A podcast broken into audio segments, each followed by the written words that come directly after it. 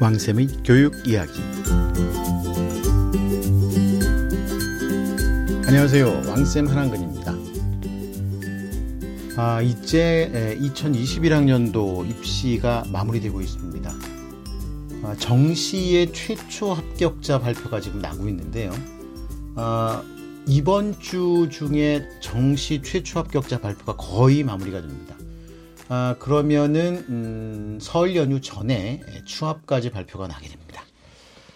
아, 아마 정시까지 발표가 되면은 재수를 하게 되는 여부가 결정이 되기 때문에 아마 설 연휴는 상당히 많은 집에서 여러 가정에서 좀 침울한 음, 한 때가 아, 진행이 될 것 같습니다. 아, 이런 상황임에도 불구하고 어, 참 우리가 지속적으로 어, 준비를 해야 되는 상황들이 있겠죠. 예, 맞습니다. 아, 지금 고등학교 1, 2, 3학년으로 올라가는 학생들의 새 학기 준비가 됩니다. 제가 몇백 번을 말씀을 드린 것이 예, 올해 올해 고3 2022학년도 신입생부터는 바뀐다, 바뀐다 이렇게 계속 이야기를 합니다. 에, 사실 이 바뀌는 내용이 어렵습니다. 아, 저희 같은 전문가들이야 늘 이런 것만 생각을 하기 때문에 에, 뭐 크게 어려움을 못 느끼고 뭐 일부만 바뀐다 이렇게 이야기를 할 수가 있지만 아, 실제로 입시를 겪어야 되는 음, 학생들과 학부모님들 입장에서는요 상당히 혼란스러운 상황이 전개되기 마련입니다. 대략적으로 어떤 것이 변한다고는 듣기는 들었는데 그것이 우리 아이에게 어떻게 적용될 수 있는지에 대해서는 들은 바가 없는 경우들이 많습니다. 아, 이런 내용들은 사실 학교를 통해서 정보가 아, 입수가 되어야 됩니다. 그런데 학교가 아, 지금 온라인 수업을 많이 하고 아예 등교를 못하는 날들도 있고 이렇다 보니까 절대 시간이 부족합니다. 아, 그러니까 아, 국가에서 결정한 음, 국가에서 준비한 국가교육 과정을 차분하게 진행을 해야 됩니다. 그러니까 이거는 모든 학교에서 의무적으로 해야 되는 거죠. 어, 그렇기 때문에 근데 그 의무적으로 해야 되는 그 이 시간 그들이요 생각보다 엄청 많습니다. 그래서 사실 국가에서 결정한 그 내용들을 어, 이제 모두 다 하고 짬짬이 남는 시간들을 활용을 해서 소위 말하는 자율활동, 즉 학교 교장 선생님이 자율적으로 편성할 수 있는 학교의 학습과 행사 및 다양한 프로그램들을 할 수 있는 시간이 거의 없습니다. 그렇다 보니 어떻게 대학 입시가 변화되고 그것을 어떻게 대비해야 되는지를 안내할 수 있는 방법이 거의 없습니다. 거의 제가 보기에는요, 이 바뀌는 수준이 혁명적으로 바뀌었습니다. 어, 그렇다 보니 각자의 입장에 달, 그 따라서, 어, 그러니까 학생들이 도움을 받을 수 있는 아, 그런 도움을 줄 수 있는 그런 기관이나 선생님들이나 이런 전문가분들이 각자 당신의 입장에서만 이야기들을 합니다. 또 어떤 의미에서는 당신이 전문적으로 하고 있는 그 부분 외에는 잘 몰라요. 어, 어떻게 되냐면요. 일단, 국어, 영어, 수학 같은 고등학교 내신을 가르쳐 주는 사교육 기관, 학원, 학원이나, 아, 또는 뭐, 어, 뭐, 과외 선생님들이나, 또는 뭐, 컨설팅 학원이나, 뭐, 이런 컨설턴트라든지, 이런 분들은 당신이 알고 있는 부분들이 내용을 집중적으로 해가지고서 부모님들한테 정보를 제공을 합니다. 아, 그런데 그렇다 보니 이야기가 다 다르다는 이야기들이 나옵니다. 아, 요즘에 이제 학부모님들을 만나서 또는 학생들을 만나서 상담을 해보면 아, 그런 이야기들을 되게 많이 하십니다. 들리는 그 채널마다 정보의 유통 채널들마다 이야기가 다 다르다 이렇게 이야기를 합니다. 주변에서 만날 수 있는 교육 전문가들, 뭐 학원, 학원도 동네 학원, 수능 학원, 그 다음에 뭐, 그, 예를 들어 어떤 특별한 영역에 특별한 것을 도와주는 학원들. 또, 어, 거기다 이제 공교육 있죠. 학교에서도 담임 선생님, 교과 선생님, 진로 진학 부장 선생님, 뭐 이런 각각의 역할을 맡고 있는 선생님들마다 들려주는 정보가 다 다르다는 겁니다. 이게 다르다 보니까 그러니까 예를 들어서 그 여러 채널을 통해서 들려오는 정보들을 들 중에서 부모님들이 생각했을 때 당신들이 생각하는 부분들과 제일 가까운 정보를 취사 선택을 하게 되는 겁니다. 그러니까 정보의 편향성이 더 깊어지고요. 그래도 인터넷이라든지 이런 온라인 뭐 또는 그 사람들의 목소리를 통해서 말을 통해 가지고서 정보를 입수하게 되면 자신이 선호하는 쪽의 정보를 정보만 집중적으로 찾게 되고 그럼 그런 모임이라든지 뭐 그런 뭐 단체 아, 또뭐 카페 뭐 블로그 뭐 이런 쪽 또는 방송도 마찬가지 저희 방송도 그렇지만 그러면 그런 성향의 정보 유통 채널에 또 집중하다 보니까 거기에 대한 확신이 서게 되는 겁니다. 아, 근데 이게 장단점이 있죠. 근데 그렇게 학부모님들이 선택한 채널이 우리 아이에게 딱 맞으면 정말 좋은 결과가 만들어낼 수 있는데 이게 채널 유형이 정말 다양합니다. 최소한 10여 개의 채널이 있다는 거죠. 내신을 중심으로 해라. 내신 중에서도 어떤 어떤 과목을 중심으로 해라. 수능을 집중해야 된다. 수능 중에서도 어떤 어떤 과목이나 또는 어떤 어떤 전형의 입시에 중시해야 된다. 뭐 수시던 정시던 뭐 내신이던 수능이던 간에 일단 뭐 최상위권 대학이나 자기가 원하는 대학을 가도록 준비를 해야 된다. 그 다음에 교과 전형을 중심으로 해야 된다. 학종을 중심으로 해야 된다. 때는 때로는 또 어떤 선생님들은 뭐 소수지만 논술을 처음부터 파면은 가장 효과가 좋다더라. 수능을 준비해야 된다더라. 아니면 아예 재수를 각오하고 수능에 집중해야 된다. 뭐 이렇게만 따져도 12개의 정보, 10여 개의 정보 채널이 나옵니다. 자, 그러면 이렇게 정말 많은 복잡한 정보 중에서 우리 아이에게 가장 적합한 정보는 무엇일까 하는 과제가 남습니다. 결국 부모님들이 하셔야 되는 역할은 이런 많은 복잡한 정보들 중에서 우리 아이에게 가장 적합한 정보가 뭔지를 선택을 하고 그 정보가 어떻게 활용되어야지 가장 유용하게 어, 사용될 수 있는지를 선택을 해서 우리 아이에게 적용을 하는 이런 역할을 부모님들이 하셔야 된다는 겁니다. 어, 물론 뭐 저는 음, 직접 교과 학습을 지도하지는 않습니다. 교과 학습을 지도하지 않지만 어, 그런 각각의 교과 학습의 학습 방법론을 통해서 어떻게 성적을 성, 학업 성취도를 만들어내고 그 학업 성취도를 어떻게 효율적으로 드러내서 즉 학교생활 기록부의 기록을 통해서 대학에 어필을 할 수 있는가를 어, 주로 어, 제가 연구를 하고 또 가르치고 합니다. 그리고 또 한편으로는 수능 준비, 수능 시험을 준비하기 위해서 구조적으로 어떤 선택을 해야 되고 그것을 어, 효율적으로 활용하기 위해서는 또 어떤 방법을 통해서 어, 최적의 조건을 만들어서 어, 학습의 효율을 높일 수 있는지 이런 부분들도 어, 가이드를 합니다. 그러기 위해서 뭐 수능을 어떻게 선택을 해야 된다거나 아, 아 그러니까 인강을 어떻게 선택을 해야 된다거나 학원을 어떻게 선택해야 된다거나 또는 지역적인 특성을 고려해서 어떤 방법을 사용해야 되고 뭐 이런 부분들을 갖다가 가이드를 하게 되죠. 즉 종합적인 입시의 조정 역할을 하는 일을 하고 있는 게 바로 저 같은 역할입니다.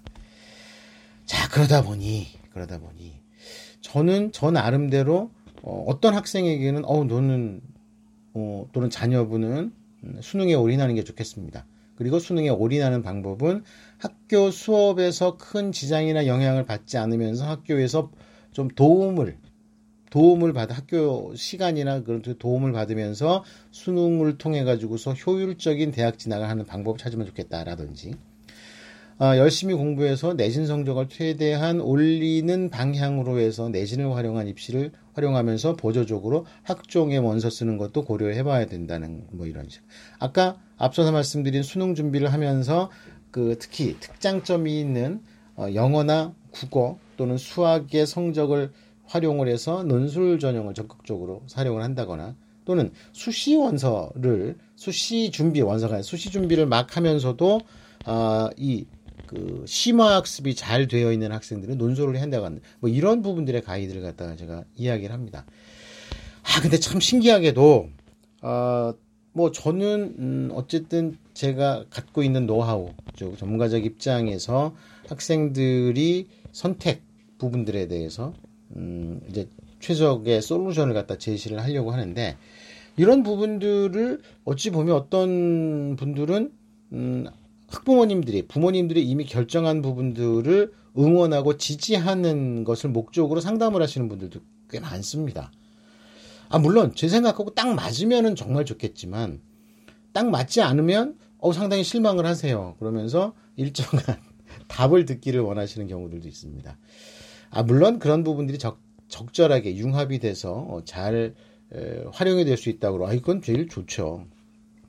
자 어쨌든 오늘 드리고 싶은 말씀은 그겁니다. 아, 입시 제도가 올 고3 2021학년도의 고3 학생들, 즉 22학년도 입시를 치른 학생들부터 입시 전략이 입시 전형 및 제도가 바뀌게 됩니다. 그러면 이 바뀐 제도와 전형에 따라서 준비를 해야 되고 그 준비는 단순히 수시냐 정시냐. 어, 지금 2021학년도까지는 그게 됐습니다. 수시를 준비할 거냐 정시를 준비할 거냐. 두 개로 딱 나뉘어 가지고서 그거 하나에다가 올인을 하는 방법이 합당했으나 또 다시 말씀을 드리면 2022학년도 올 고3들부터는 교과, 교과 학교장 추천이죠. 추천 교과, 학종, 논술, 수능 이 네 가지를 고르게 준비해야 되는 현실적인 상황에 도달해 있다는 것을 꼭 기억을 해 주셨으면 좋겠습니다. 아니 수능이 무슨 수시에 수능 최저 때문에 그렇습니다. 수능 최저가 적용되는 수시 전형의 비율이 60%가 넘습니다. 실질적으로는 한 70%까지도 수능 최저 등급이 적용이 되고요. 아, 특히 올해부터는 학종 지원자들의 전반적인 학력 수준이 낮아질 가능성이 있기 때문에 이건 뭐 어, 학종 준비한 학생들한테는 희소식이죠. 낮아질 가능성이 있다 보니까 적지 않은 학교에서 수능 최저 등급을 학종에도 적용하기 시작을 했습니다. 대표적으로 경희대라고 말씀을 드렸죠. 자, 이럴 때 필요한 부분들이 수능 최저인데 의외로 수능 최저 등급을 우습게 알다가 막판에 깨지는 경우들이 되게 많습니다.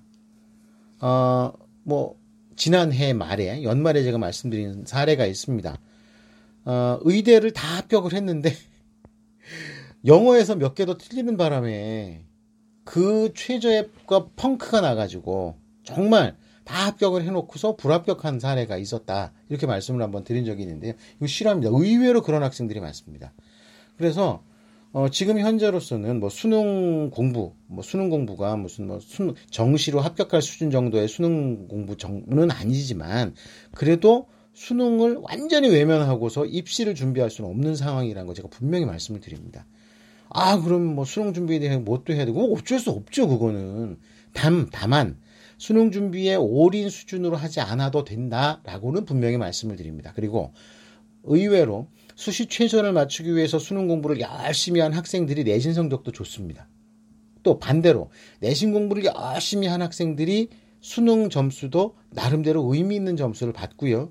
그렇게 해서 받은 수능 점수로 지원할 수 있는 정시 대학들이 합격선도 상당히 올라갑니다. 합격할 수 있는 합격선이 아니라 합격할 수 있는 대학들도 상당히 그 그냥 이전보다는 높은 그 수준으로 합격할 수 있는 그런 상황들이 어느 정도는 만들어지고 있습니다. 아, 그런 얘기 올해 들으신 분들 많으실 겁니다. 정시 합격선이 낮아질 것 같다. 아, 물론 일대 이제 합격선이 나와 보면 알겠지만 정시 합격선이 낮아질 것 같다 이렇게 이야기를 하지 않습니까? 그러면 요거하고 맞춰서 생각해 보시면 이해가 이해가 쉽게 되실 겁니다. 아, 수시의 최저 등급들이 그다지 높지는 않습니다. 그렇지만 수시 최저 등급을 여유 있게 맞추게 되면 수시에 합격하거나 또는 지원할 수 있는 대학의 수준은 아니지만 그래도 의미 있는 수준의 정시 합격선을 확보를 할 수가 있습니다. 그래서 정시에 아, 그래도 의미 있는 합격선을 확보를 하게 되면 수시에서는 정시로 합격할 수 있는 학교보다는 훨씬 높은 수준의 대학을 차근차근 즉 음, 제일 아래다가 어, 제일 아래다가 이제 어, 교과를 놓고 제일 위에다가 학종을 놓고 이렇게 순차적으로 높여가면서 원서를 쓸 수가 있게 됩니다. 자, 이건 구조적으로 이해를 하셔야 됩니다. 제발 부탁을 드리는데 이건 구조적으로 판단을 하셔야 됩니다. 수시나 정시 원서를 그냥 어떤 학교에 쓰고 끝 이게 아닙니다. 옛날에 부모님들 학교 가실 갈 때는 기껏 해봐야 전기후기 하나하나 쓰거나 뭐 이 정도 한두 개 정도 쓰는 걸로 했겠지만 이제는 수시 원서는 무려 여섯 개나 씁니다. 그러면 여섯 개를 비슷한 학교 수준에다가 다 한 곳에 몰빵해 가지고서 다 합격하든 다 떨어지든 이렇게 원서를 쓰는 게 아니라 어, 합격이 가능한 음, 원서 두 장 정도를 기준으로 해서 그거보다 어려운 학교 두 장, 낮은 학교, 완전히 안정권이 있는 학교 두 장 이렇게 쓰게 되는 것이 일반적인 음, 선택이고요.